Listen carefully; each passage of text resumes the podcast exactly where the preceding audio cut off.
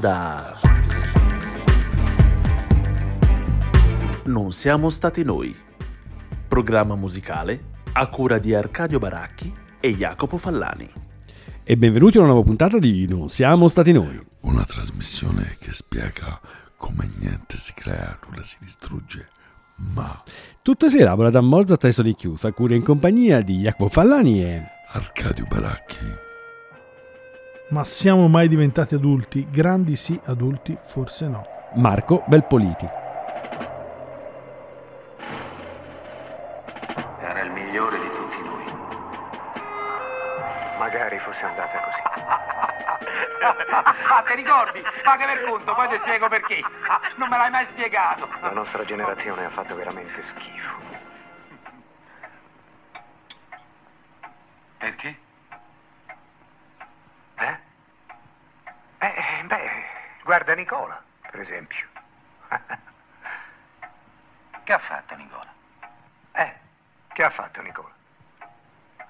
Ha preso a calci la famiglia, la carriera e a coronamento di tutto è finito a scribacchiare critiche cinematografiche, firmando vice. Ah, è lui vice. Ma allora scrivi sul sacco dei giornali. Mm. E tutto questo perché? Per un futuro diverso.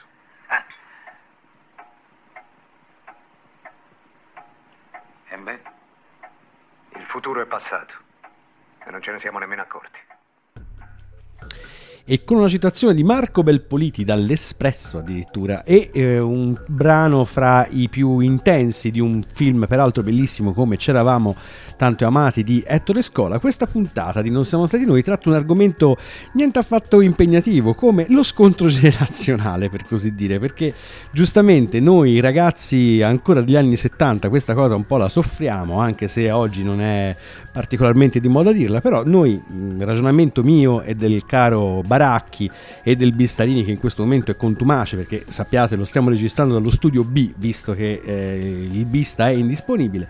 Noi questa cosa insomma di essere i ragazzi degli anni 70 Diciamo dov'è a Milano, perché sennò sembra Esatto. che questa fase abbia Però sia non- covidato. Esatto, però non vogliamo dire che cosa è a fare a Milano, ecco, Esatto. questo francamente è una cosa che riguarda lui e le forze dell'ordine, ecco. Salutiamo la fidanzata E il maresciallo, il maresciallo che fa L'altra le intercettazioni. fidanzata, Esatto. Insomma, come dicevamo appunto, noi un po' lo soffriamo questo argomento perché riteniamo di essere per alcuni versi parte di una generazione di mezzo, ora non vogliamo fare il piagnino, ma insomma da tutto questo consegue tutta una serie di eh, ragionamenti più o meno pensosi, però diciamo che eh, da questo abbiamo preso spunto per ragionare appunto su cosa significhi oggi il confronto generazionale e se, eh, e se che scaturisce appunto lo scontro generazionale. Noi siamo abituati a pensare alla storia come un fluire, un, cambia- un cambiamento spesso traumatico fra persone che provengono da mondi eh, politici, sociali ed economici molto diversi fra di loro pur abitando negli stessi spazi, invece forse certe dinamiche per un tempo sono rimaste sopite, forse addirittura per troppo e oggi si stanno risollevando sotto tante forme. Ma visto che noi ci occupiamo prevalentemente, diciamo così, di musica, cominciamo subito a affrontare, diciamo, il toro per le corna parte- partendo da esempi di personaggi che con lo scontro generazionale hanno avuto appunto un rapporto forse più o meno conflittuale. Ora vedremo strada facendo. Esatto, uno per uno cerchiamo di spuntare pro e contro, ovviamente anche in forme ossimoriche, tutta una serie di possibili, eh, come dire, durezze che si sono esacerbate durante il secolo, in particolare negli ultimi decenni. E partiamo con una figura di compositore italiano che è particolarmente legata al mondo filmico, anche se in realtà, eh, insomma, probabilmente andate a vedere questo film che è uscito ora di, di Esatto, Tornatore sulla figura di Morricone che eh, insomma per chi ci ha potuto lavorare insomma noi abbiamo riportato da una serie di musicisti una serie di aneddoti. Sembra che abbia sempre definito un po' la sua musica per film non proprio musica o perlomeno questo probabilmente la vedeva lui eh, con un certo distacco una certa ironia perché probabilmente reputava che la musica assoluta fosse quella più strumentale quella più legata al filone contemporaneo a cui lui era legata e quella che un po' in qualche modo gli derivava dagli studi anche con il grande Goffredo Petrassi. In realtà Ennio Morricone è stato un eh, compositore di musica per film principalmente, ma non solo, che ha avuto un successo planetario, possiamo dire, anche se la parte iniziale ovviamente lo ha visto come grande compositore in ambito italiano, poi è stato assorbito anche nell'ambito hollywoodiano, diciamo hollywoodiano, con tutta una serie di collaborazioni che sarebbe, insomma, sono lunghissime da, da un Carpenter fino a un Tarantino, passando praticamente per eh, Malik, Stone, Polanski e molti altri. Sembra insomma, che lui abbia composto oltre, ben oltre, colonne sonore per oltre 500 film e svariate serie televisive e alcuni alcuni insomma sono andati a vedere ultimamente proprio questo film e Tornatori e hanno scoperto anche che ha fatto arrangiamenti di musica degli anni 60 e 70 nell'ambito voglio dire sanremese e del, del pop italiano questo si sente un po' del italiano. grande pop italiano e questo naturalmente si sente anche perché basta sentire gli arrangiamenti di Sanremo degli ultimi anni per cui si sente c'è gente insomma, insomma da un punto di vista di mano non ha insomma diciamo le abilità morriconiane mettiamolo eh, così claro. abbiamo scelto un brano che ovviamente a me, a me piace moltissimo e che in qualche modo definisce questa, questa posizione. In qualche modo lui stesso, forse ironicamente, forse non volendoci credere fino in fondo, vedeva quasi un po' come un ripiego. Penso che poi gli ultimi anni gli abbiano fatto un po' cambiare idea, nonostante l'enorme successo sia di pubblico che di critica, anche da un punto di vista insomma, economico. E vi facciamo sentire ovviamente un, uno dei brani più famosi estratto da, per un pugno di dollari e la parte quella conosciuta dove c'è la tromba solista dovrebbe essere l'originale in realtà quello che vi facciamo sentire non la versione con Nello Salsa che il trombettista spesso volentieri Morricone chiamava negli ultimi anni ma dovrebbe essere proprio la registrazione che fa parte del film per un pugno di dollari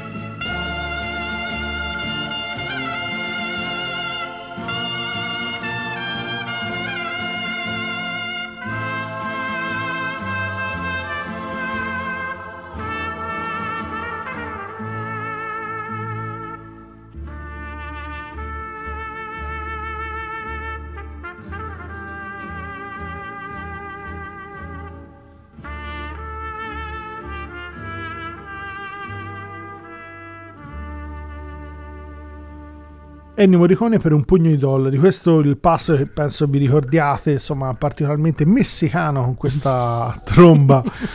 il Fallani ride anche perché è effettivamente messicano. Esatto, ci abbiamo scherzato abbondantemente. Come dicevamo, insomma, il, il rapporto è stato probabilmente per eh, Morricone stesso un po', un po' particolare, un po' conflittuale perché lui probabilmente vedeva e ha visto gran parte della sua produzione filmica come un'attività artigianale particolarmente importante, ma non probabilmente così fondamentale nella sua Uh, come dire, nel suo caleidoscopo compositivo, probabilmente lui era molto più uh, legato a quella era la concettualità di musica assoluta, così in particolare la definiva lui, e di musica nell'ambito contemporaneo, che però in realtà poi non gli ha tributato tutti gli onori che lui in realtà ha ricevuto nell'ambito ovviamente delle grandi solone sonore e anche nelle trascrizioni degli arrangiamenti, insomma, del, della musica del grande hip hop italiano. Diciamo che lui comunque in ogni caso ha approdato a questo mondo proprio tramite il suo maestro Goffredo Petrassi che invece aveva avuto un grandissimo successo fino agli anni 60 in particolare, ma anche dopo, però veramente ha balzato al, nell'ambito compositivo a livello internazionale e europeo in brevissimo tempo e stimato come grandissimo compositore, a un certo punto era stato chiamato a ricoprire questo ruolo di compositore in ambito filmico e aveva insomma declinato l'invito verso un proprio allievo perché probabilmente non voleva in qualche modo Ehm, piegare insomma, eh, la, propria, la, propria, scrittura a quelle che potevano essere anche le esigenze filmiche, cosa invece un giovane Morricone ovviamente aveva accettato di fare all'inizio. Poi da lì insomma, la carriera che conoscete lo ha portato ad essere fondamentalmente uno dei compositori più apprezzati a livello mondiale. E ci spostiamo con i prossimi personaggi praticamente dall'altra parte dello spettro, perché se eh, in un certo senso Morricone trova questa sua dimensione che Arcadio definisce giustamente artigianale nella realizzazione di colonne sonore, i fugasi vanno esattamente alla direzione opposta. In un momento in cui siamo verso la fine degli anni Ottanta, potrebbe essere arrivato il momento propizio per certo rock americano alternativo di cercare quantomeno di, per, di passare alla cassa, cosa che in tanti faranno sfruttando un punto una congiuntura favorevole, i fugasi vanno praticamente in direzione opposta. Musicalmente rappresentano forse uno dei momenti, una delle summe eh, più alte fra melodia, urgenza hardcore e esigenze musicali le più disparate possibili. Ma dal punto di vista forse del loro lascito più importante, cioè quello dell'etica del lavoro, i fugasi ri, ri, rifiutano in blocco tutta una serie di prassi tipiche dell'industria musicale, eh, fondando il cuore di quello che oggi si chiama il do it yourself, il DIY.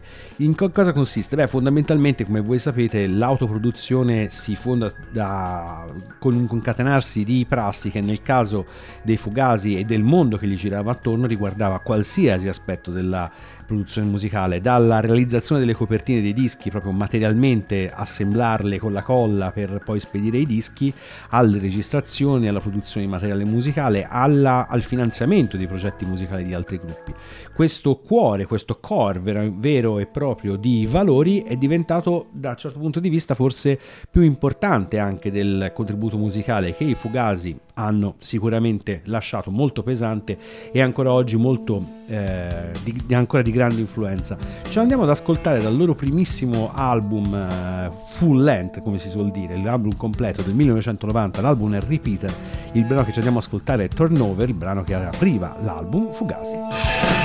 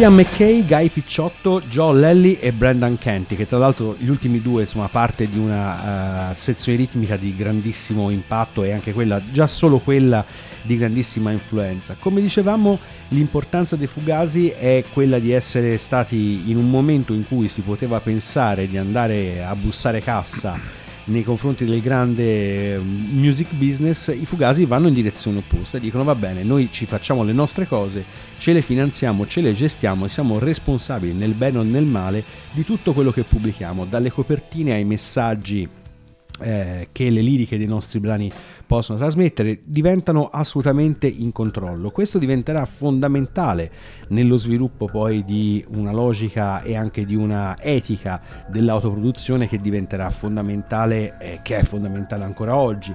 Ecco perché tutto sommato in un gruppo che è scomparso, anche se ufficialmente non è sciolto, ma è scomparso dalle scene ormai da così tanto da un bel po' di tempo, il gruppo e il suo messaggio restano ancora molto molto attuali. Questo indipendentemente comunque dalle, dai fatti musicali che sono di qualità decisamente molto buona.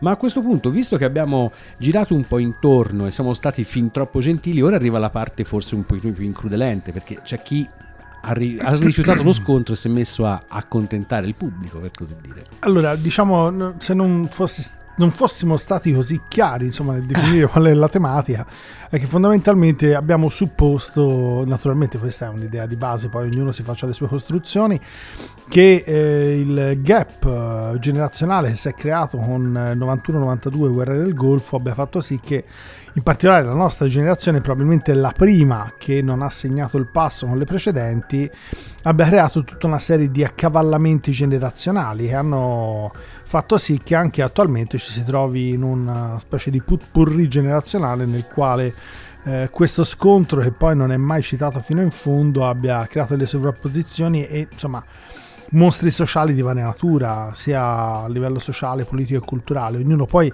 in questo può vedere tutta una serie di inclinazioni personali o ambientali nei propri nelle proprie sedi lavorative come meglio crede. Questo in realtà parte da un'idea di fondo che è quella che ci è venuta eh, che poi alla fine insomma dove non sono intervenute eh, tragedie insomma più macroscopiche come guerre o altro in realtà o poi pandemie. esatto pandemie. Ci sono stati passaggi generazionali e in qualche modo i figli alla fine hanno cercato di sostituire i padri e di prendere il, il posto che spettava loro. E questo è sempre stato storicamente abbastanza fluido. Diciamo che forse ultimamente lo sembra assolutamente meno. La scelta a questo punto è caduta su un compositore che peraltro è quello che ha dato il nome al conservatorio con cui noi abbiamo studiato, Cherubini. E, e il, l'idea di fondo e di partenza era nata dal fatto che Cherubini ha avuto questa strana carriera. Prima successo iniziale in Italia, un uomo nato nel 700, 1770 a Firenze, poi dopodiché tramite insomma, il Granduca riesce a studiare a Bologna e in altre città, diventa famoso come operista, si trasferisce a questo punto a Londra e a Parigi, quando sembra che stia per prendere prendere il volo è incredibile, ma proprio a Napoleone non piace. Napoleone lo pensa troppo moderno, mentre in realtà poi successivamente, quando ormai Napoleone è scomparso e decaduto, e eh, c'è ovviamente questa fase eh, di nuovo regime, fondamentalmente che bypassa in qualche modo la fase napoleonica, si trova un nuovo regime che però eh, ritorna un po' all'anziano regime, quello che poi in realtà piaceva a Napoleone che non sopportava Cherubini e in questo momento Cherubini ritorna nei fasti e diventa praticamente figura principale nella Francia di quegli anni e direttore per vent'anni del Conservatorio di Parigi che ne fa veramente un personaggio strano per cui alla fine poi negli ultimi anni Cherubini verrà indicato come un accademico vi, fatto, vi facciamo da questo punto sentire il brano, probabilmente il suo brano più famoso, e poi insomma diremo qualcosa di più dettagliato successivamente. Il brano che abbiamo scelto ovviamente è il Requiem in Re minore di Cherubini. Eh, qui ve lo facciamo sentire con Riccardo Muti e la Filarmonia Orchestra.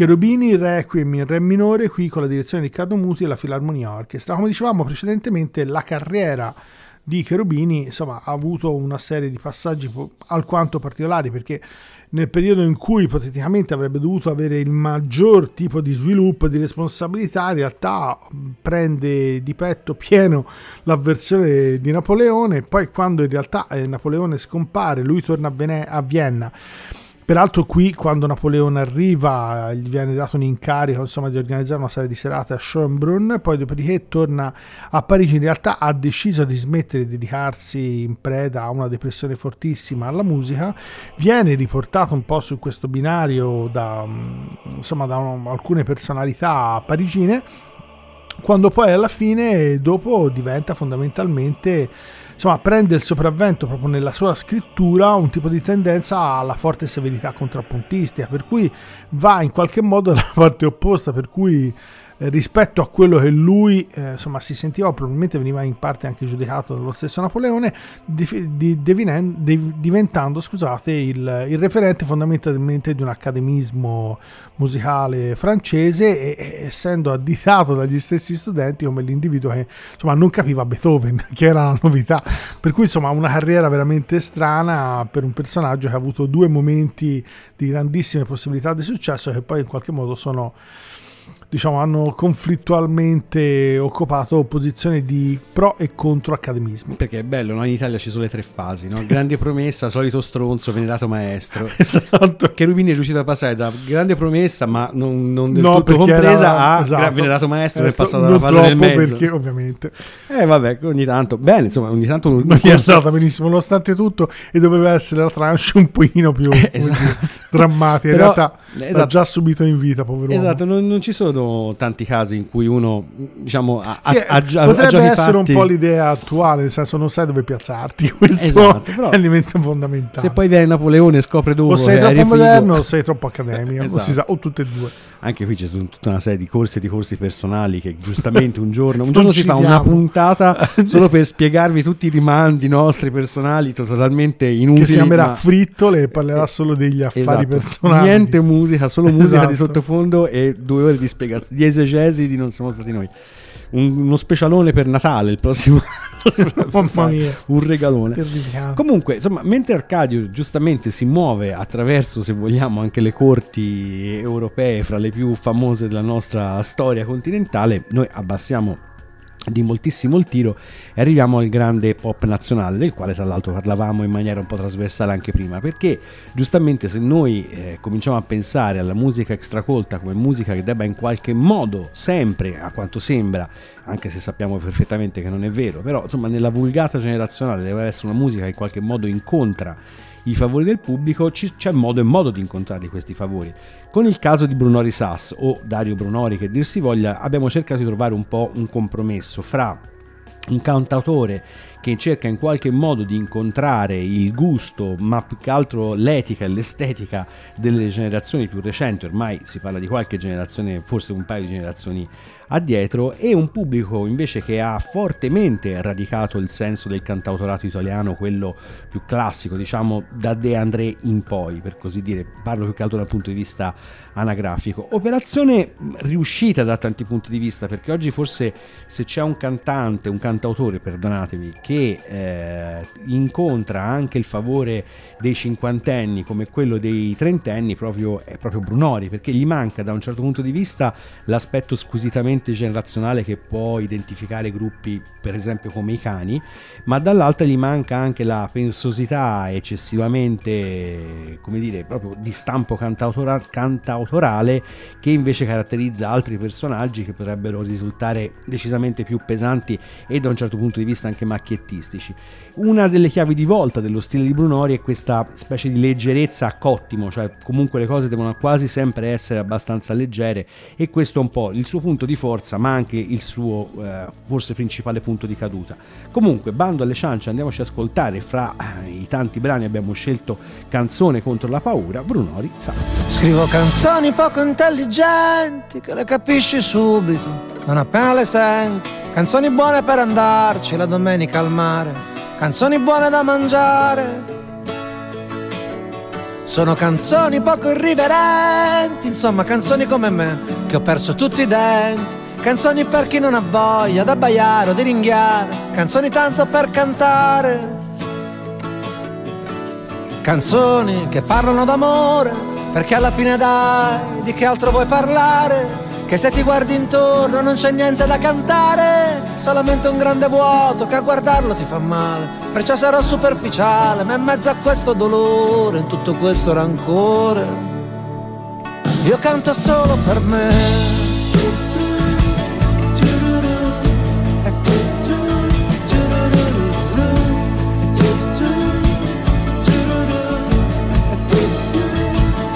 Le mie canzoni poco intelligenti che ti ci svegli la mattina e ti ci lavi i denti. Canzoni per chi non ha voglia di pensare o di ascoltare, canzoni per dimenticare.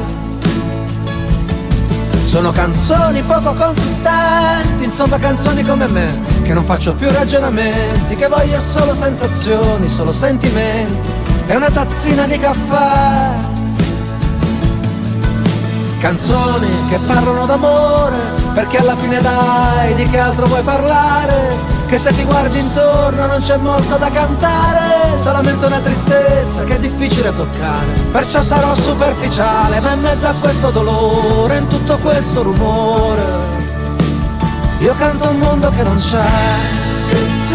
Ci sono molti modi, come dicevamo, per venire incontro ai eh, favori del pubblico, a cercare quantomeno di intercettare i favori del pubblico senza sputtanarsi troppo, perché poi il tema sarebbe anche un pochino questo. Eh, noi avremo, avevamo in mente, diciamo, tanti esempi molto poco edificanti, soprattutto perché, come dicevamo prima, noi la vediamo un po' dal punto di vista della nostra generazione e nel nostro caso c'è perlomeno un nome di un giovane cantautore, ex giovane proveniente da Cortona, di cui non facciamo il nome, che rappresenta un po' diciamo l'epitome di questo ragionamento per cui eri ventenne quando noi eravamo ventenni e comunque già sembravi vecchio oggi che hai comunque 50 anni come noi sembri comunque vecchio ma giochi comunque a fare il giovane e quindi una specie di grande loop È tipo Cherubini, però beccato ai tempi giusti. è un altro Cherubini però beccando i tempi giusti. Esatto. Però questo diciamo una, non so, una sorta di furboneria così costante che francamente dopo un po' diventa non è anche più stucchevole, è un po' insensata fondamentalmente. Brunori appunto il tentativo come dicevamo di trovare una linea di compromesso. Poi se Brunori da grande diventerà o meno il nuovo Paolo Conte, boh, non so neanche quanto sia auspicabile. Da un certo punto di vista appunto è un prodotto degno sua, nel suo essere fra virgolette molto centrato come obiettivo, cioè quello di scrivere dei testi che possono avere, perdonatemi il gioco di parole, un senso eh, rispetto appunto a una musica che comunque rimane molto molto ancorata a certi stilemi a noi molto cari se non altro perché ce l'abbiamo in testa da quando eravamo alti così. Ma a questo punto ci muoviamo verso una traiettoria più, come possiamo dire, eh, sociopolitica, non saprei come meglio dire, arrivando ai cosiddetti spalmati. Sì, l'idea è partita da un personaggio, c'è una citazione che ogni tanto viene fatta su Brahms che diceva che la sua terza sinfonia era la mia sinfonia troppo famosa, per cui c'è un articolo nel quale insomma compare questa citazione proprio per fare riferimento all'adagio di Samuel Barber che praticamente è stato usato per una serie di funerali presidenti americani, Roosevelt Eisenhower, una serie di film, dopo l'11 settembre dalla BBC, insomma chi più ne ha più ne metta, l'avete sentito in film di Michael Moore, in documentari, veramente da tutte le parti.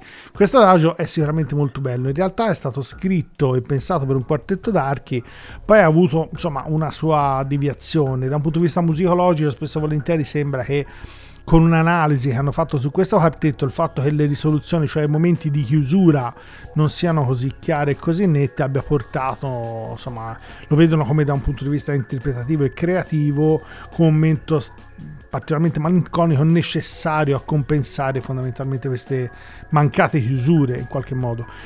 Noi ve lo facciamo sentire, l'idea di fondo è partito dal fatto che fondamentalmente è un uomo nel 1910 muore, muore nel 1981 e che vive quella che è la più grande stagione di tutta la storia, in particolare anche della storia della musica, che rappresenta le avanguardie, per cui la dissonanza, tutti quelli che sono gli elementi di ricerca, dal quale lui si tiene assolutamente ben distante. Per cui è stata una scelta che in qualche modo eh, forse nella carriera complessiva probabilmente non lo ha ripagato, però insomma eh, alcuni di questi frutti come questa scelta particolarmente melodica non si sa quanto poi da un punto di vista comunicazionale ovviamente lui volesse che questo brano fosse troppo famoso alla, alla Brahms però insomma così è stato. Vi facciamo sentire ovviamente questo adagio per archi eh, di Samuel Barber con la direzione di Leonard Bernstein e la New York Philharmonic Orchestra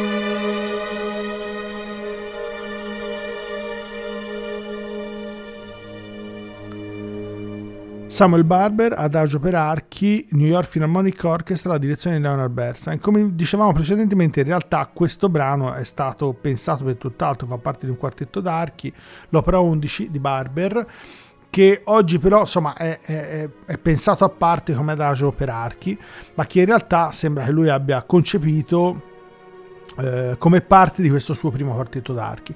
Poi in realtà quello che ci interessava era proprio questo, questa posizione ossimorica, nel senso che poi alla fine il compositore è stato fortemente tonale, ha avuto tutta una serie insomma, di, di, di, scelte da un punto di vista compositivo, probabilmente anche in un momento di forte avanguardia, come vedremo poi nella tranche successiva, eh, riuscire ad essere se stessi non è detto per forza che sia in realtà una scelta eh, socioculturale per cui in qualche modo ehm, eh, premeditata nel tentativo ovviamente di distinguersi.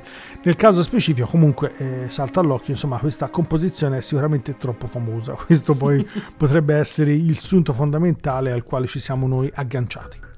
Ma eh, in questo caso ci prendiamo un po' di distanza diciamo, dalle posizioni di Arcadio per parlare di un personaggio molto noto al grande pubblico, Manuel Agnelli, e eh, ricordando a tutti che Manuel Agnelli prima di fare il giudice a non mi ricordo neanche quale talent, in realtà era il main man, il front man, il principale compositore di un gruppo che si, chiamava After, che si chiama tuttora After Hours.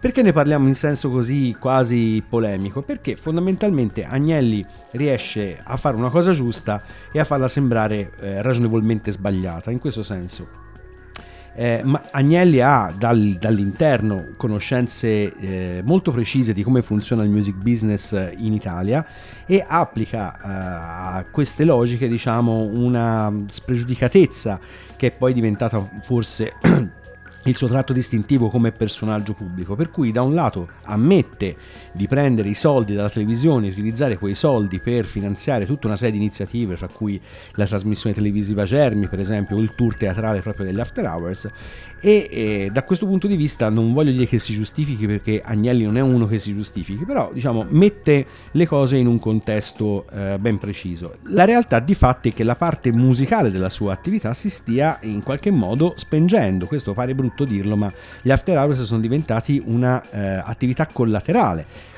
Ora siamo chiaramente in attesa di vedere se la sua carriera diventerà definitivamente solistica o meno, non so neanche se sia auspicabile o se possa avere senso, però sta di fatto che mentre da un lato ha un, Agnelli ha messo su un impianto teorico in grado di spiegare a chiunque che senza soldi, senza lilleri non si lallera, come si dice a Firenze, dall'altra parte la parte musicale se n'è andata un po' eh, a farsi fottere, questo è il termine. Da questo punto di vista il messaggio è appunto sia molto intelligente, molto pratico, ma anche molto realistico, nel senso che noi evidentemente siamo parte di una generazione che ancora non ha capito bene come far eh, conciliare le esigenze del mercato con le esigenze dell'espressione artistica e non solo quelle dell'entertainment.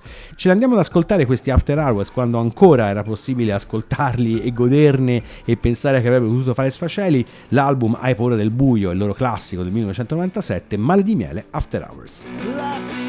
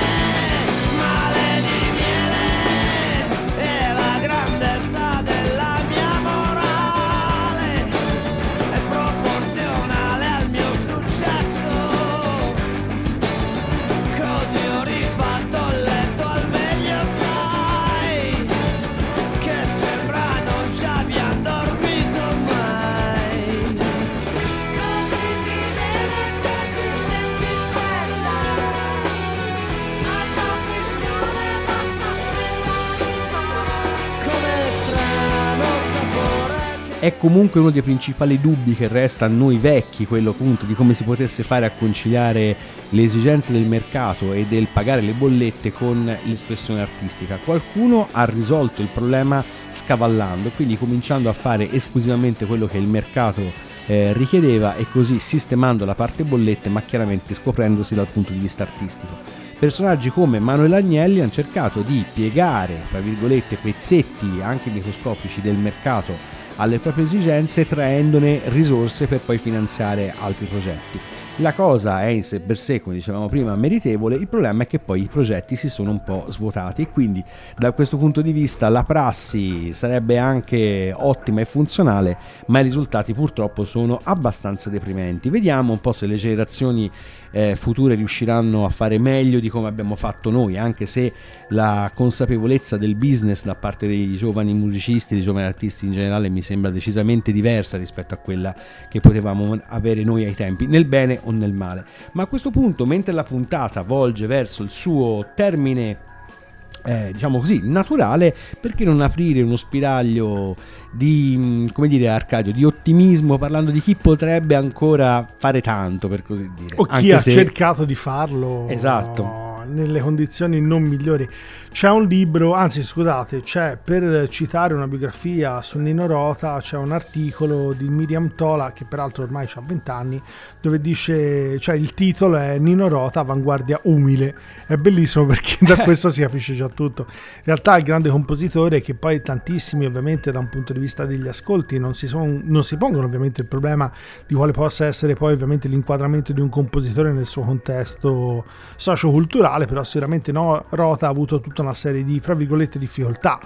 Anche perché poi, a parte alcune amicizie con il grande Bruno Maderna, ma che insomma sempre stato probabilmente anche da un punto di vista umano una persona eccezionale esatto, ma un altro ma massacrato. un altro massacrato naturalmente e questo la, la- la- insomma, la spiega lunga perché ancora Maderna deve eh, probabilmente raggiungere il successo meritato con tutte anche le influenze che poi ha determinato in tutta una serie di compositori anche successivi oltretutto nel suo stesso periodo lo stesso eh, Nino Rota come dicevamo anche se poi è fondamentalmente una delle figure più importanti nell'ambito filmico per quanto riguarda le sue colonne sonore, probabilmente non ha avuto durante insomma, gli anni di attività lavorativa i riconoscimenti trasversalmente anche in ambito musicale, in qualche modo insomma è stato probabilmente visto un po' come non l'accademia, ma sicuramente il compositore ancora legato a una dimensione tonale.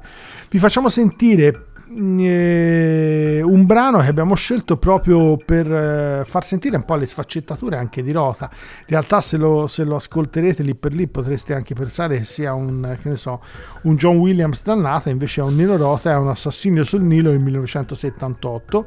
Lì per lì nell'ascolto non l'avevamo neanche, come dire, valutato subito come un Nino Rota proprio perché l'orchestrazione la scelta è veramente assolutamente interessante e particolare. In questo caso ehm, è probabilmente eh, direttamente estratta dalla tracklist del film e comunque è Assassino sul Nilo di Noel Jarney del 1978 qui con la, mm, l'orchestra della Filarmonica di Praga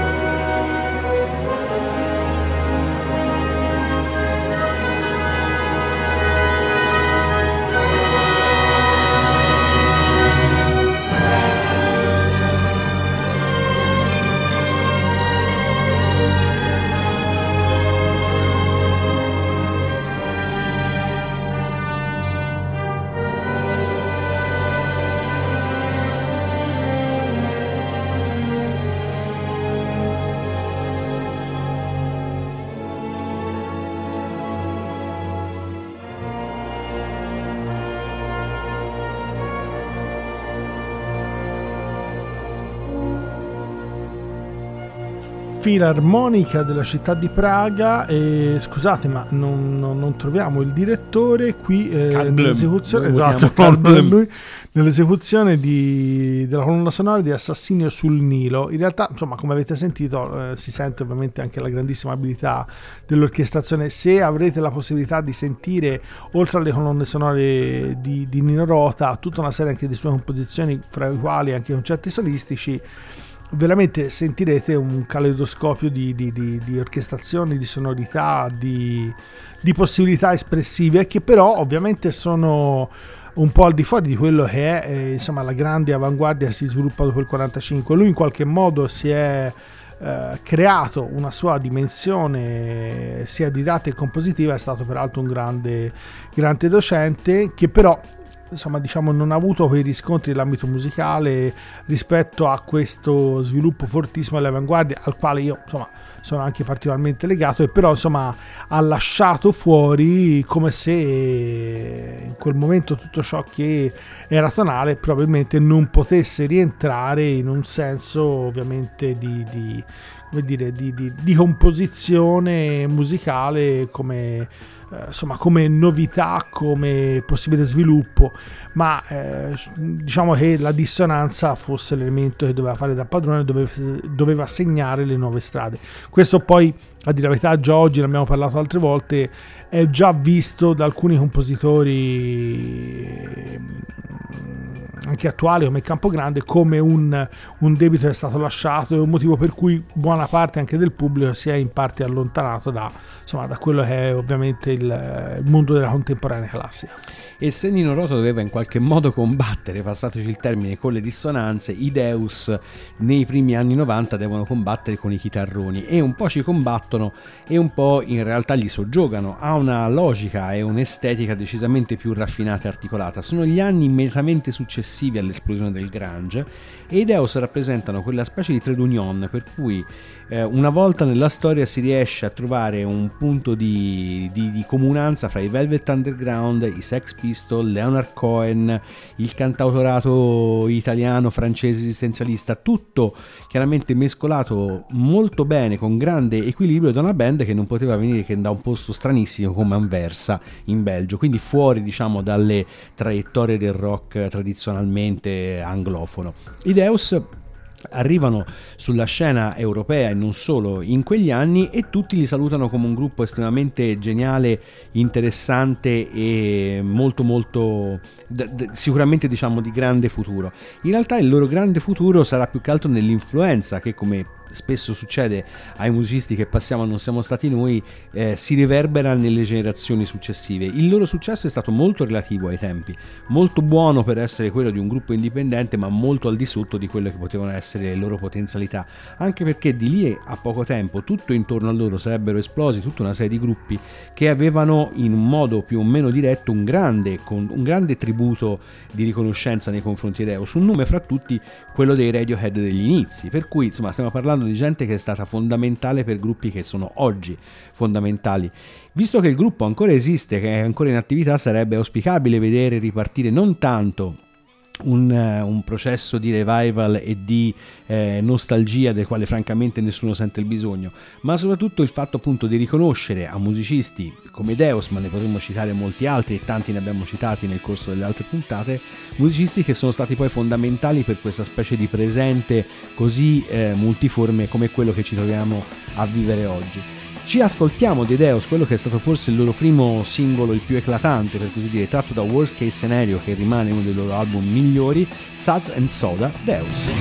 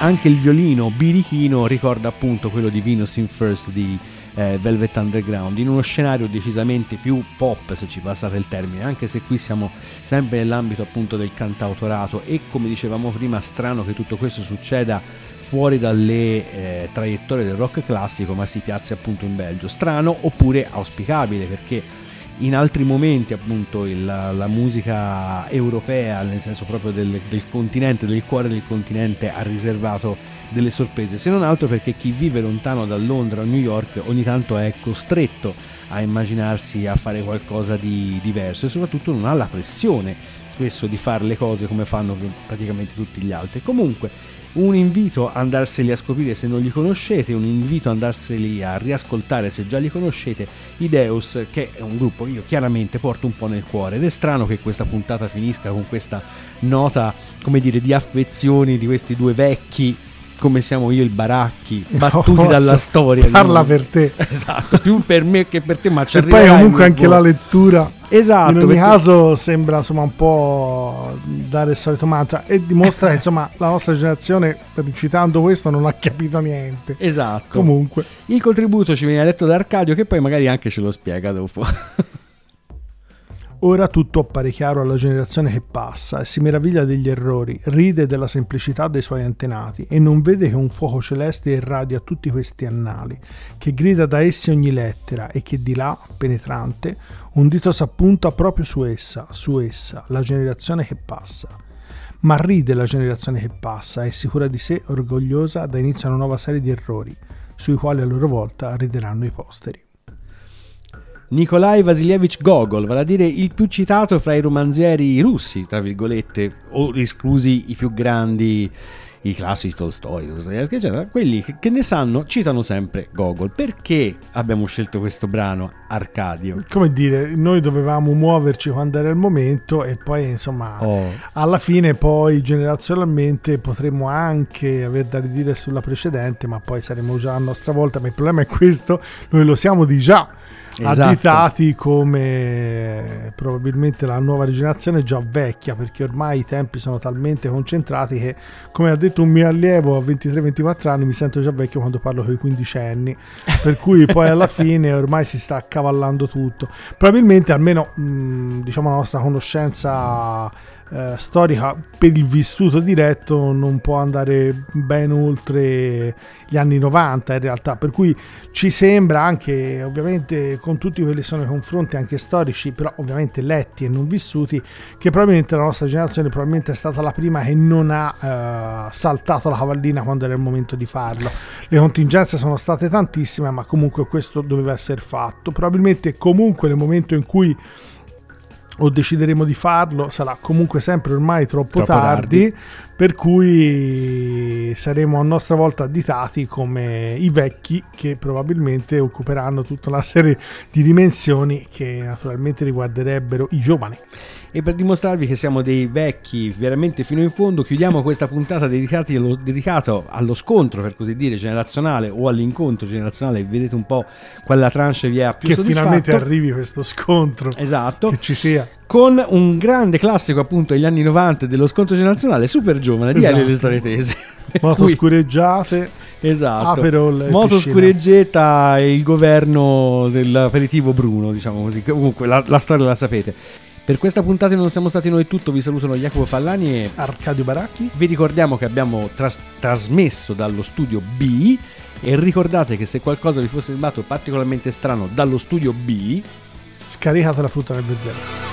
Freccia in penna esclama porco dito, io rimango abbrustolito dalle fiamme espulse dalla petomarmitta.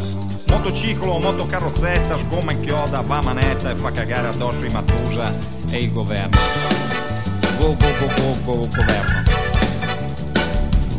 Lui li stordisce con le fiale puzzolenti, poi li subissa di cingomma nei capelli e li finisce sputazzando il riso con la penna Vic. Mi piace quel ragazzo perché sto diventando forse rinchione, ma niente in sostanza se c'è qualcuno che affronti il governo in matuzza con grinta e si